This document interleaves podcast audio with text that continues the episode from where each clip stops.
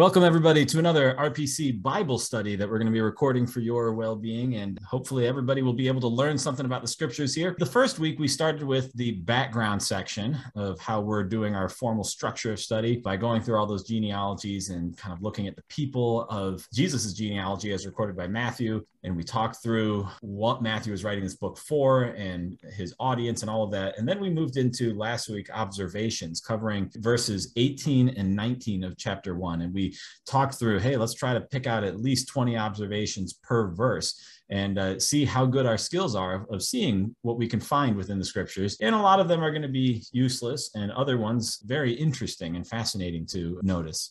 So you always have to sift through that. This week, we're going to do another micro study where, and I say micro in the sense that we're covering very short chunks of scripture here, just for the purpose of, of training and doing an example of doing the study together.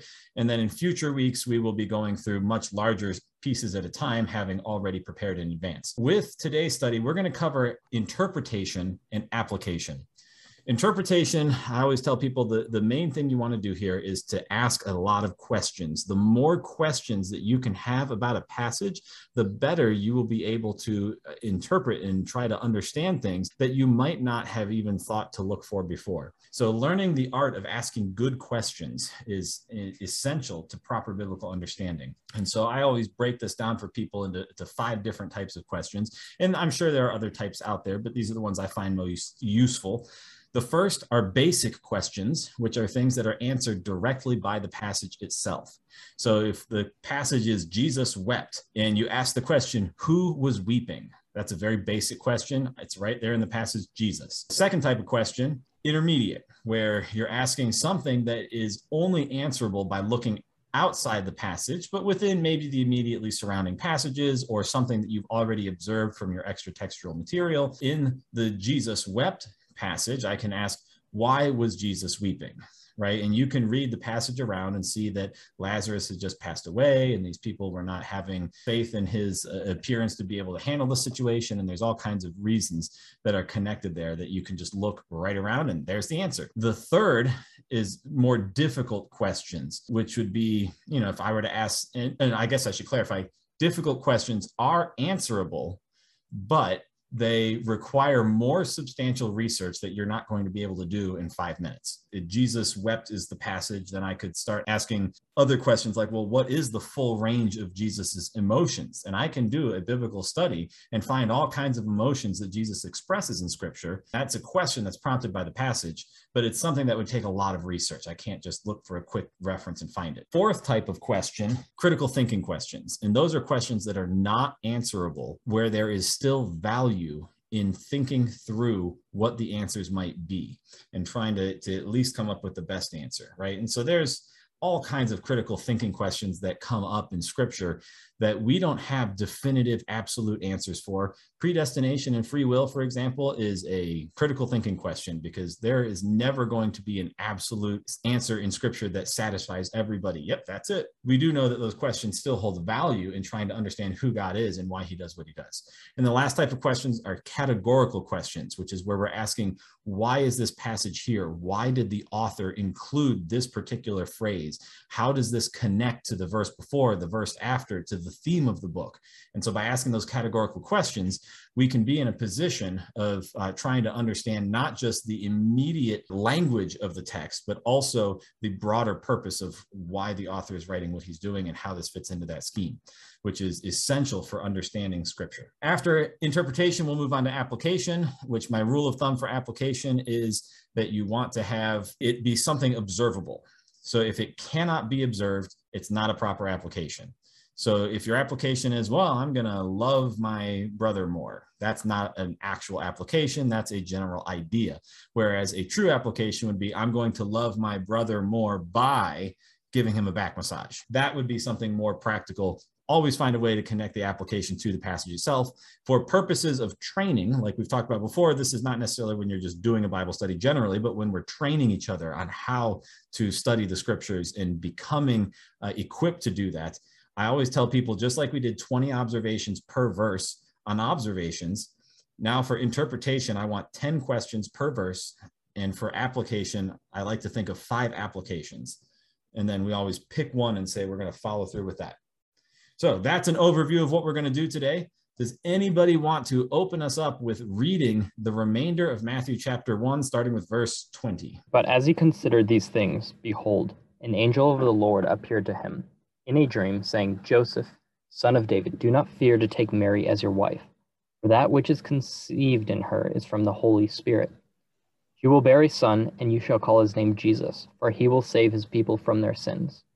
And this took place to, to fulfill what the Lord has spoken by the prophet. Behold, the virgin shall conceive and bear a son, and they shall call his name Emmanuel, which means God with us. When Joseph woke from his sleep, he did as the angel of the Lord commanded him. He took his wife, but knew her not until she had given birth to a son, and he called his name Jesus. So with that being read, let's now start with verse twenty and start processing some questions that you guys might have about the passage. And if you don't have actual questions and you think, yeah, that's pretty straightforward, right? Remember, we want to be thinking of questions. Whether they're easy to answer or hard doesn't make a difference.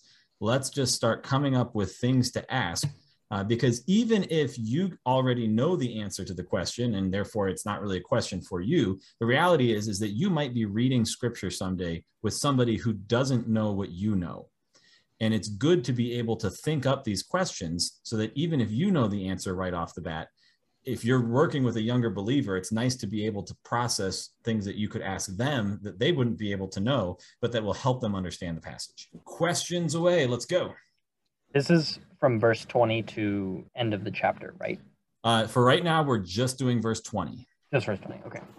I got a question for verse twenty. What was the time period which Joseph spent thinking about this? It says, as he considered these things, and we also know that it was uh, revealed to him in a dream. This is a dream-like vision. So it was at least a day. So what was the time period? All right. And what type of question is that? Uh, I mean, it'd be, it'd be a simple question in that the only evidence we have is from the text, I think.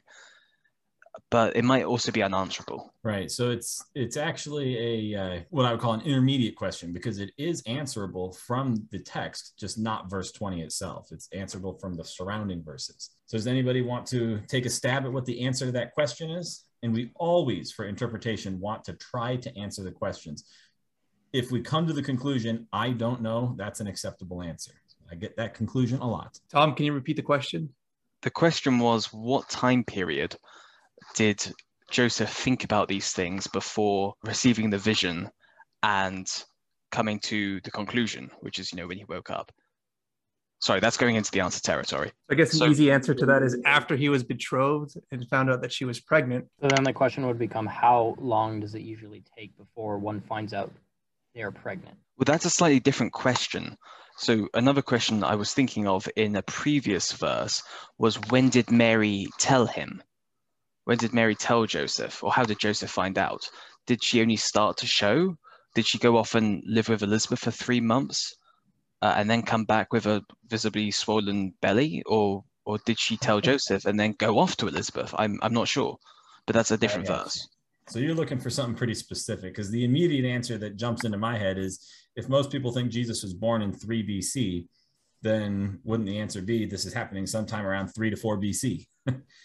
But yeah, if you're looking in relation to other events, then uh, go ahead. What's what's your thought? My thought, and this is at least this is how I always read it, was that Mary received the vision from Gabriel, received the message from Gabriel, and then told Joseph that she was pregnant immediately. Uh, and then Joseph was like, "Well, is is she telling me the truth? Is she actually still a virgin, and is she is she pregnant, or is she telling me this because she's trying to cover her lie by making up a fantastical story, and so that in a few months she's going to start growing, and then she's going to have an excuse? Like, is she just being, is she, is she making these claims now so that it's not an uncomfortable conversation later?" So my immediate thought was that it was immediate. Well, we can assume that uh, from verse eighteen, right? It says, before they came together, meaning before they had sex from their marriage, she was found to be with child from the Holy Spirit.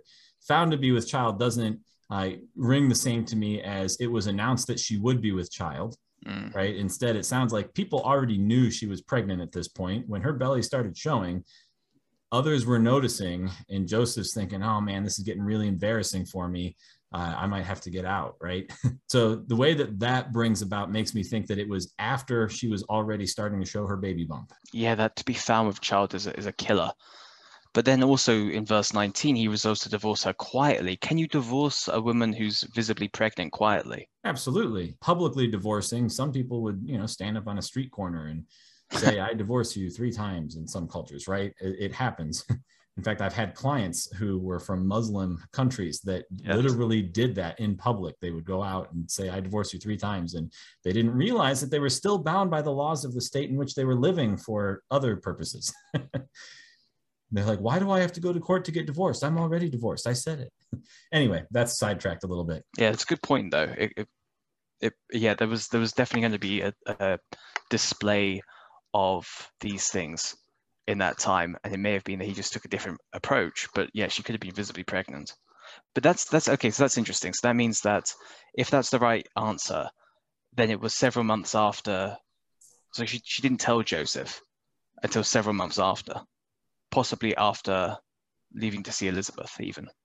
Oh, I thought you were asking when verse twenty came, though, which is when the angel comes to Joseph. So Joseph knew about it. He was contemplating these things for a time. Uh, we don't know how long he was contemplating them exactly, but nineteen tells us that, you know, he was thinking about it. Verse twenty starts as he considered these things, meaning it was still running through his head at that point. Uh, so it could have been a day after, you know, he noticed that she was pregnant, or it could have been, you know, weeks or months even. Yeah. So we don't really have a, a clear time frame for that part. So one way of clarifying this is potentially to look at Luke one, because that gives a more detailed explanation of this birth story. So it looks like Mary might even have known that she was going to be pregnant before she was pregnant. And where I get that from is in verse, uh, let me see, Luke one twenty-six. From the fact that the section is titled The Birth of Jesus Foretold? Yes, exactly. But let's look, go to actual passage text, not uh, not necessarily the commentators categorizing things for us. Right. So starting in verse twenty-six, it says, in the sixth month, the angel Gabriel was sent from God to a city of Galilee named Nazareth, to a virgin betrothed to a man whose name was Joseph, of the house of David. And the virgin's name was Mary. And he came to her and said, greetings, O favored one, the Lord is with you. But she was greatly troubled at the saying, and tried to discern what sort of greeting this might be. And the angel said to her, do not be afraid, Mary, for you have found favor with God. And behold, you will conceive in your womb and bear a son, and you shall call his name Jesus. He will be great and will be called the Son of the Most High. The Lord God will give him the throne of his father David, and he will reign over the house of Jacob forever, and of his kingdom there will be no end. Mary said to the angel, how will this be, since I am a virgin? And the angel answered her, the Holy Spirit will come upon you, and the power of the Most High will overshadow you. Therefore, the child to be born will be called Most Holy, the Son of God. Yep, so we definitely see a lot of future tense. So Mary knew about the prophecy before it happened, yet in Matthew it talks about Joseph uh, after she was found to be with child, and so certainly, Mary has known for at least some time that she was going to be pregnant. But that time could be as little as a day. Like, it could have been that very night that the Holy Spirit visits her. It could be. Yeah, I'm looking for something very specific, aren't I? I'd say like a day and three months or something like that. All right, so let's, let's look for another question. So question number two, we, we've already spent a lot of time on one, and you can see how easy it is to get carried away with some of the questions and answers, but that's a good thing because interpretation really should consume a good chunk of our Bible study time. I'm not just noticing, but trying to understand what we see in the passage. Why was Joseph needed to marry Mary? Oh, that's a tongue twister. Says Joseph, son of David, do not fear to take Mary as your wife. But why was that even required? Why did Jesus require a father, or I guess a earthly father? That is a good question. Why do you yeah. guys think? So I guess there's two. There's two. Um, dimensions to that. There's why does Mary need a husband, and why does Jesus need a father on earth if he has his father in heaven? In fact, uh, I I'll mean, give you credit for both of those questions. That's numbers two and three. Okay, let's let's break that down into the first question. Why did Mary need a husband? Now, normally you would say something like protection, status, provision, sure, honor.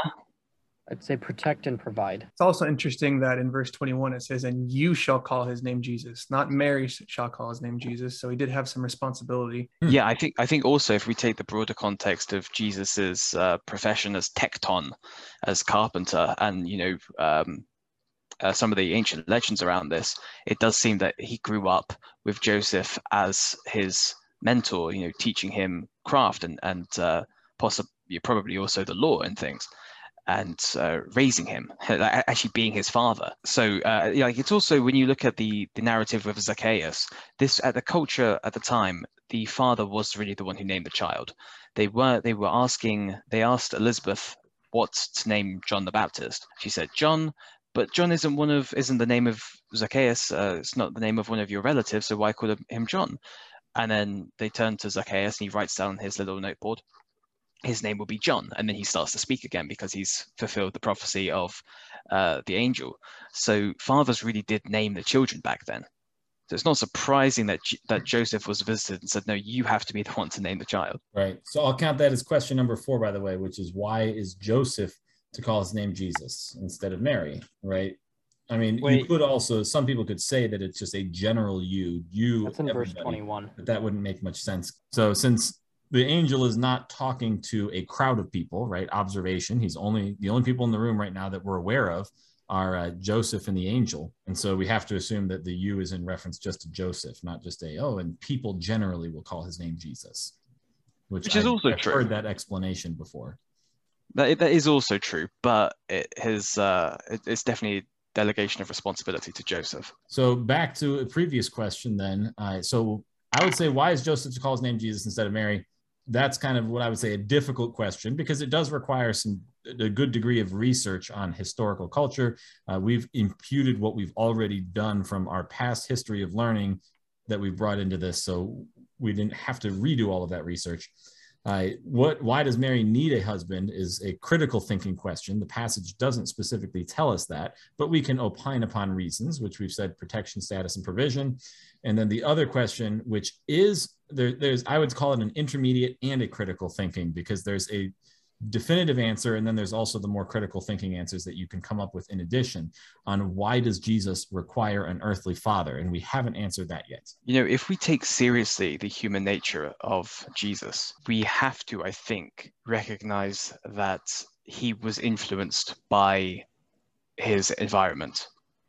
And I think it's very important, you know, we would all say that every son needs a father. Uh, I don't think it's insignificant that God provided him with an earthly father.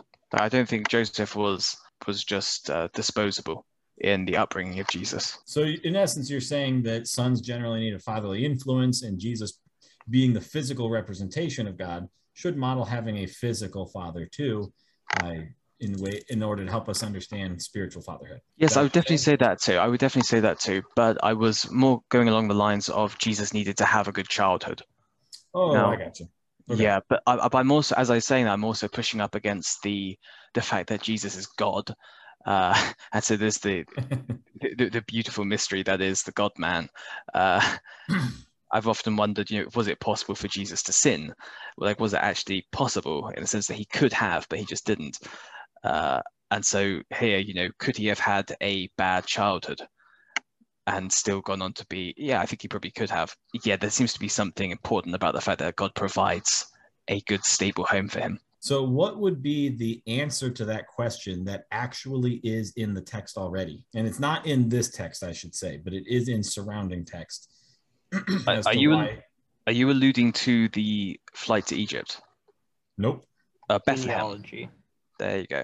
Aaron's got it. Tell me about it. Matthew just spent a big section of the text discussing genealogy and the importance of coming from David and Abraham. And so if Jesus is going to be a part of that line, then Joseph needs to be the father. That's Matthew's conclusion, is that Jesus is from David's line through Joseph, and Jacob, the father of Joseph, the husband of Mary, of whom Jesus was born, who is called Christ.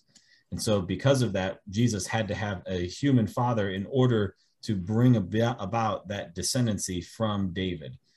Now, if you look in other Gospels, some people say that Mary was also a descendant of David from a different genealogical line, uh, and that's why there's different genealogies, and therefore Jesus technically could have been considered a descendant of David through his mother, but you also have the issue that in the time, genealogies were always passed down through the father. So to say that he was a descendant of David by the mother would have been viewed as illegitimate, right? It would have had to have been through Joseph or his earthly father. And so that means that you know, since we can't really claim God the Father is a descendant of David, doesn't make any sense.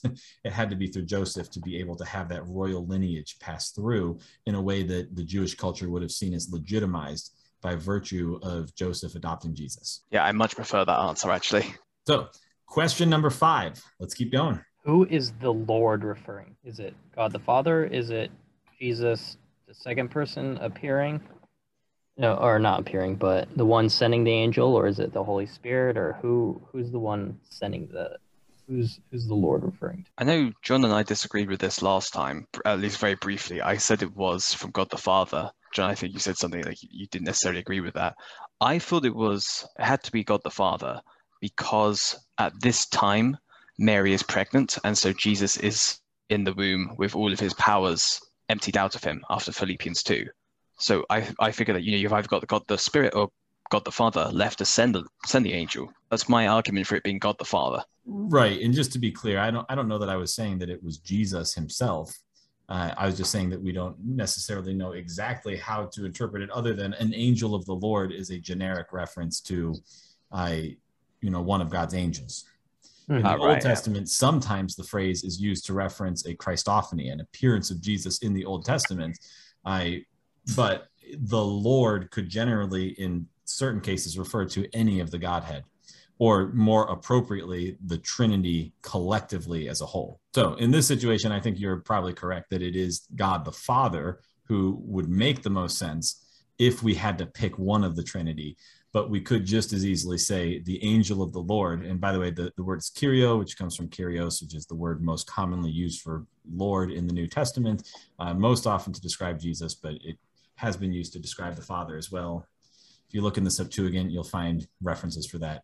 But all of that aside, uh, the point being, angel of the Lord could just be one of God's angels, might be an appropriate way to translate that. Another question I had was, why did the angel appear in a dream rather than physically, like he did with, with Zechariah, or in a vision? Could it just be as simple as God has multiple different ways of visiting upon us, and it may just be through our individual needs that he will appear to some of us in some ways and others in other ways. I mean, it's kind of kind of a boring answer, but that's just saying, oh, he just appeared to him because he appeared to him that way. Yeah, so it's not really much of an answer, but might be that Joseph wouldn't have done well experiencing God appearing before him, or rather an angel appearing before him. He would have done better in a dream. So he would have gotten too scared. I mean, you know, some traditions say that Joseph was an old man at this time. And, you know, angels are very scary people. He scared him to death. Could have been. I'm going to call that a, problem. I'm going to call that a critical thinking question, even though it could be a difficult one, because it's possible that if you did research on the totality of all the appearances of angels and found out they appear in dreams during these circumstances and in person on these circumstances, we might find a pattern. But I have not done that research, so I don't know if it is an answerable question. So we'll call it critical thinking for now. I, I like the okay. answers that have been kind of thrown out. Part of me also wonders if angels we know are not omnipresent, right? They don't have that characteristic of God. So they've got to move around. And if angels have to move around, then I almost wonder if in-person appearances are for when they are literally there, and versus dreams might be a way of like angelic telephone communication. Hey, I'm just going to call them up and, and use this dream to communicate the message from a distance. I don't know. I'm just making things up, but it's interesting to think about. All right. So we've got six so far. We've got four more to go. Why does it say for that which is conceived? I mean, shouldn't it be for he who is, has been conceived, or could have been she, but it says for that which is conceived. It might just be a figure of speech. It might just be the way they've translated it. Have we done the uh, the Greek on this? I mean, a sort of a, I'm going to say a troll answer could be that this is just so early in the pregnancy that Jesus doesn't have a physical sex yet. But I don't like that answer. I think it's just the, the language that's being used. So the Interlinear Bible translates it saying, Uh, Marian ten Genika su tu gar and aute genethin. You can all make fun of my Greek later. Ek pneumatos estin hagu. and they they translate it in the interlinear word for word, Mary as the wife of you that for in her having been conceived from the Spirit is holy. So this idea of that, I technically that does appear, that for in her having been conceived from the Spirit, but it sounds like it's more just kind of the way that it flows in the Greek might just make more sense in their language than uh, the way that we would try to speak it ourselves in modern English. Yep, fair enough. Is it possible to move on to verse twenty-one? Nope. Back to twenty. What did Joseph have to fear? Mm. Um, public disgrace, I suppose. I mean, it may well have been that there were rumors that he had been uh, cuckolded and that this wasn't his child, or that he was had sinned by sleeping with her before they got married. It would be public embarrassment, or it would be a detriment to his reputation. It was the community that he had to fear. Right. Interestingly, connecting that with verse nineteen, right, is that he has this potential fear of his public position and people recognizing, oh my goodness, look at Joseph, that guy who's got a wife with another man's kid, right? Yet he is still in the position of saying, but I, you know, I'm afraid of taking on that responsibility, but I'm also not going to make her take on that weight either. So just connecting those two concepts. What do you think he was debating in his head? What was actually the going back and forth, the pros and cons of taking this action? What was the dilemma for him? Well, I think it was only cons. I don't think there were any pros, which is why he chose to divorce her quietly. So the reasoning would have been, so he's a just man. He's not willing to put her to shame. He fears public shame or embarrassment or whatever things are associated with that. So he's like, oh, this makes sense why I wouldn't want to marry her. So it'd be an intermediate question, because I think that that is, you can look at those surrounding verses and get a pretty good idea of exactly what Aaron just said. All right, that's nine. Give me one more. Why does the angel call him the son of David in the dream? And I, I mean, I, I mean something more deep than why is Joseph identified as the son of David because he's from the line of David. I mean, why is he addressed the son of David here? Yeah, like why was that important for David or Joseph to know? Yeah, being addressed that way. Exactly. Like if I if I uh, said, John, um, founder of R P C, son of like, John.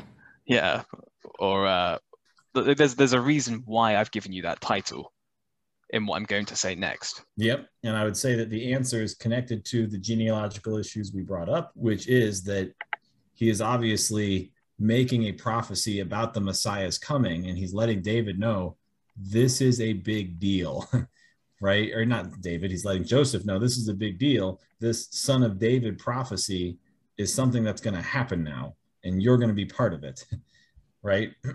And so I think that whenever people heard of the son of David, I have to imagine that every Jewish child knew what that meant. And as far as I understand, I... most Jewish children were in consistent uh, classes studying and learning the scriptures, and even most of them having to memorize the entire Old Testament, uh, or maybe not most, but a lot of them. And so Joseph would have been very familiar with the Old Testament, the prophecies. I'm sure the phrase, the son of David, uh, as we can see through its use in the New Testament, had become popular in Jewish culture to use in reference to the Messiah. And so I, he's not necessarily obviously calling Joseph the Messiah, but he's saying, because you're a son of David, your son will also be of David. And that emphasis is coming along. So in other words, he's saying, uh, actually, you know, also, this must have come in a context of, uh, like, if it, if it wasn't that Mary told him immediately, because we, this is perhaps unanswerable when exactly he found out and resolved to do these things. But if she was publicly showing, they would have had a discussion about it, probably an argument. Like, she would have explained about receiving this visitation by an angel and being told that the Messiah is growing inside of her. And then when the angel comes, he addresses him in these messianic terms. So basically confirming what Mary has said already. Right.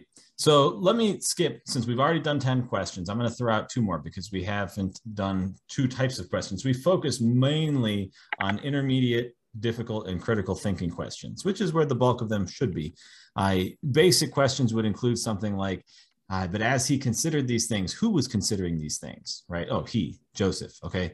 So that would be a very simple basic question that if I'm reading this with my children, I would ask those questions, because I want to make sure that my children are understanding it, and they're not fluent enough with scripture just to pick that up off of a first grasp, right? So basic questions have great value for young believers. Don't exclude those just because we sitting here uh, would find them too trite to mention. Uh, that said, there are also categorical questions, and I'm going to have you guys ponder just for a second. Uh, why is verse twenty in the Bible in the first place? Or why generally are we hearing the inclusion of this story of how Mary and Joseph came about, you know, debating, well, do I marry her? Do I not marry her? Do I, uh, what's going on with this kid? It's coming from the Holy Spirit. Why is all of this in here at all? Do we really need to know it? Does it really bear on the cross and our salvation? I think the reason why it's included in the Bible is because of the surrounding messianic prophecies about where the Messiah will be born. He will be born in Bethlehem, uh, for one thing. And then we're going to go back to Bethlehem because of the census. And we're going to Bethlehem rather than somewhere else because Joseph is from Bethlehem. So Joseph is important. And, uh, but, you know, why did he, maybe there were questions about why Joseph chose to marry Mary when she was born of, uh, which was giving birth from another source than himself. And you can you can actually imagine that the gospel writers chose to include that because this was a real question that skeptics were raising at the time, as they are still raising today. You know, it's one of the uh, the clever little gotcha questions about um, or gotcha quips that Mary would just made up the whole thing, and now we have a religion about it. You know, that's one you hear very often around Christmas time. Uh, so it could genuinely have been in response to people asking about this virgin birth. I like what you said about Jesus Christ being born in the flesh. Like, there are and have been a lot of heresies um, that specifically say that Jesus did not come in the flesh. So I think saying that the body is bad, or creation is bad, the flesh is bad, um, God would not come in a, you know, come in human form. It, this is like the actual physical story of that happened. Like, it's a normal story where it's God is intersecting in people's lives. It's happening through their lives. You know, it's real people in the sense of, okay, yeah, this is Mary. She's a real person, and Joseph, a real person. They're both like having to deal with, oh, the Son of God is being conceived in Mary. So how do you deal with that? It's not just like, oh, he popped out of nowhere. Or it's not just like a kingdom being, you know, where the gods come and say, oh, you're going to be born of, you know, this God is going to be born, so you're going to have to take care of them. No, he's coming down just like a random family. So it's a bit like Saint Augustine's quip of interfaces et urinum nascimus, between um, uh, poo and pee we are born. And Jesus is born in the same way that we're born. And hey, here's a whole bunch of naturalistic elements to that story to remind you, yeah, that this was a real physical birth that happened. And this was our Lord in uh, these human terms, these natural terms. I think so, yeah. That's cool. All right, so let's move on to application for a bit. And we're just going to look for five applications here. And I'm going to ask each of you for one, and then one of us will get to list two applications. So what is something that you can look at in this verse and say, I'm going to do this differently in my life this week because of what I just read? And obviously, the, the, the main one here is do not fear to take Mary as your wife. So the, the, the key application is don't be afraid of your wife, right? You got it. Oh, come on, not that's, even a chuckle. Well, no, don't, don't worry about taking a pregnant woman as your wife. So like single moms Ooh, are definitely. No, yeah. I do not endorse that. I will wait for a dream from an angel before I make any big decisions. How's that one? But did Joseph wait for the dream from the angel before he made the decisions? Okay, I got a real one then. If I do receive a sign, if I do receive a dream, whatever it may be, then I will take it seriously. So how can you do that this week? I guess for me, it's reflecting on things in the past where God might have been speaking to me in my life, telling me that I should or should not do something. So consider those things and make more decisions based on that. Right. So that's a good one, right? So now you're saying, I am reflecting on this. And just because it's observable doesn't mean it has to be observed. You can go in your room alone and reflect, hmm, what has God shown me this week? And how can I take wisdom from that in my decisions coming up? Right.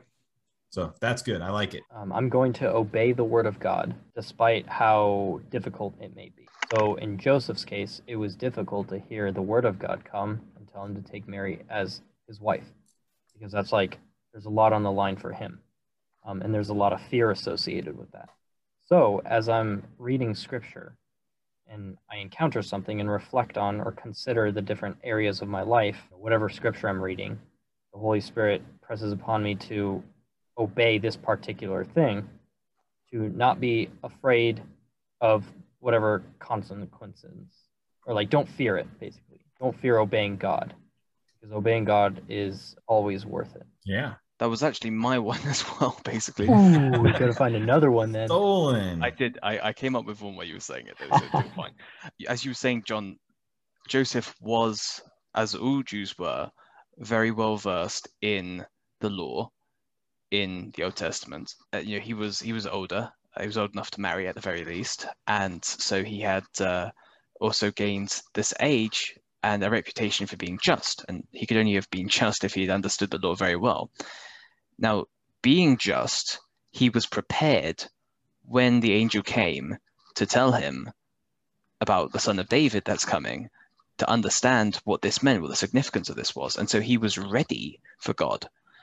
And so uh, my application would be to improve my own understanding of the law, of the Bible, its moral teachings, and be ready for whenever God calls upon me to do something, hmm. just as Joseph did. Okay. So how's that going to apply this week specifically? So this week, it may be that I spend a lot of time reading Leviticus. Okay, I'll give you that. So I can observe you reading Leviticus. I cannot observe you generically being ready for whatever God might yeah. be, right? Yeah. So let's stay specific, but that's a good application point, because now you're thinking, here's something that I would like to be able to do generically, even if I may never get the chance, but I'm going to do this specifically in order to advance my preparedness. Yes. Great. Learn the law like an ancient Jew. Yep. So I'll throw out one of mine is uh, if we see through this passage that the Holy Spirit came and literally put a child inside of her. And the way that the Holy Spirit interacts with people is very different from the way the re- that the other two members of the Godhead have, right? And it, there's a lot of mystery about it. Not very many people seem to fully comprehend the work of the Holy Spirit, how he does what he does or why, but we know that it's significant. And uh, we know that Jesus says that the Holy Spirit's coming, and the way that he manifests in our life today, which didn't even exist at this time when Jesus being born, right? He's saying, I'm leaving so that the, the counselor might come, and it's better for me to leave that you will have him. And that just blows my mind that you would have Jesus, physically incarnate God, walking in front of us, so that we can see with our eyes, ask him questions, observe how he does things. And yet he's saying that that's not good enough. Something else is better. So when I think about that, it reminds me of Luke eleven thirteen, which in another version of this, and it may even be Matthew's, I can't remember. Uh, but Jesus is telling the story of, well, you know, if you fathers know how to give, give good gifts to your children, even though you're evil, how much more will your Father in heaven give good gifts to those who ask him? But the Luke version specifies what the good gift is. He says, how much more will your Father in heaven give the Holy Spirit to those who ask him? Right. And so just as uh, the Holy Spirit came to Mary, and just as God is, or Jesus is saying in Luke eleven thirteen that we can ask for the Holy Spirit too, that's something I'm going to do, is pray more intentionally this week that the Holy Spirit would be in my life, indwelling within me, I, for I'm his temple, and to be able to live in uh, light of what he's guiding me. So excellent. Time and prayer over that would be my application. One more, guys. Who wants to throw it out? Ooh, it's a shame we don't have uh, screw tape with us. I know. It would have been a perfect one each. Now remember, if you're if you're preparing the Bible study yourself, and you're just doing it on your own for training purposes, you should be coming up with all five by yourself, just so that you can learn to see new applications in scripture that you naturally wouldn't think of. Because the first one or two are going to be easy, like, oh yeah, this is what I should do based on this passage. But when you start thinking per verse, getting five applications, it really makes you start thinking, man, there's more in the scriptures that affects how I can be living than I would know just off of a quick glance. So you always want to get past that quick glance when you're Bible, studying the Bible.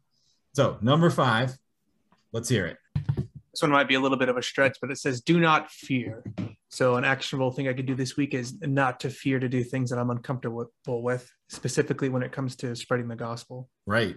Or, or the more specific way to approach that is find something that would make you afraid and just go do it in order to practice not being afraid. Right. So that's, that's easy to do. I will reach out to one person on my contacts list and see if they want to go play Frisbee golf this week. Excellent. I love it. All right. So that's all five. And uh, that's all I got for the day. So hopefully starting with chapter two next week, and I know we didn't go in depth on every verse in chapter one, uh, and we probably won't go in depth in the verses in chapter two and all that, but we will talk through what we've discovered having gone through our Bible study. And I, I'm looking forward to starting jumping through larger chunks of scripture, but beginning with chapter two, this is going to be fun, guys. Looking forward to it. Cool. Anybody Sounds want good. to pray to close out? I can pray us out. Lord, we are going very deep into these passages, and although next week it sounds like we might not be going so deep into any particular passage, um, we are really seeing just how much can be drawn out of even a single verse, even a single word in some cases of your scripture, uh, how it can change our lives if we're mindful about it and if we're deliberate about applying what we learn uh, from your word. And I pray that we are given the, we and everyone listening in who wants to join us in this, are given the daily habit of studying your word and the wisdom to find so many different observations, interpretations, and application questions uh, from each of these verses. It's a difficult but rewarding task, and I pray that you uh, will give us the strength and the wisdom to be able to do that. Uh, amen.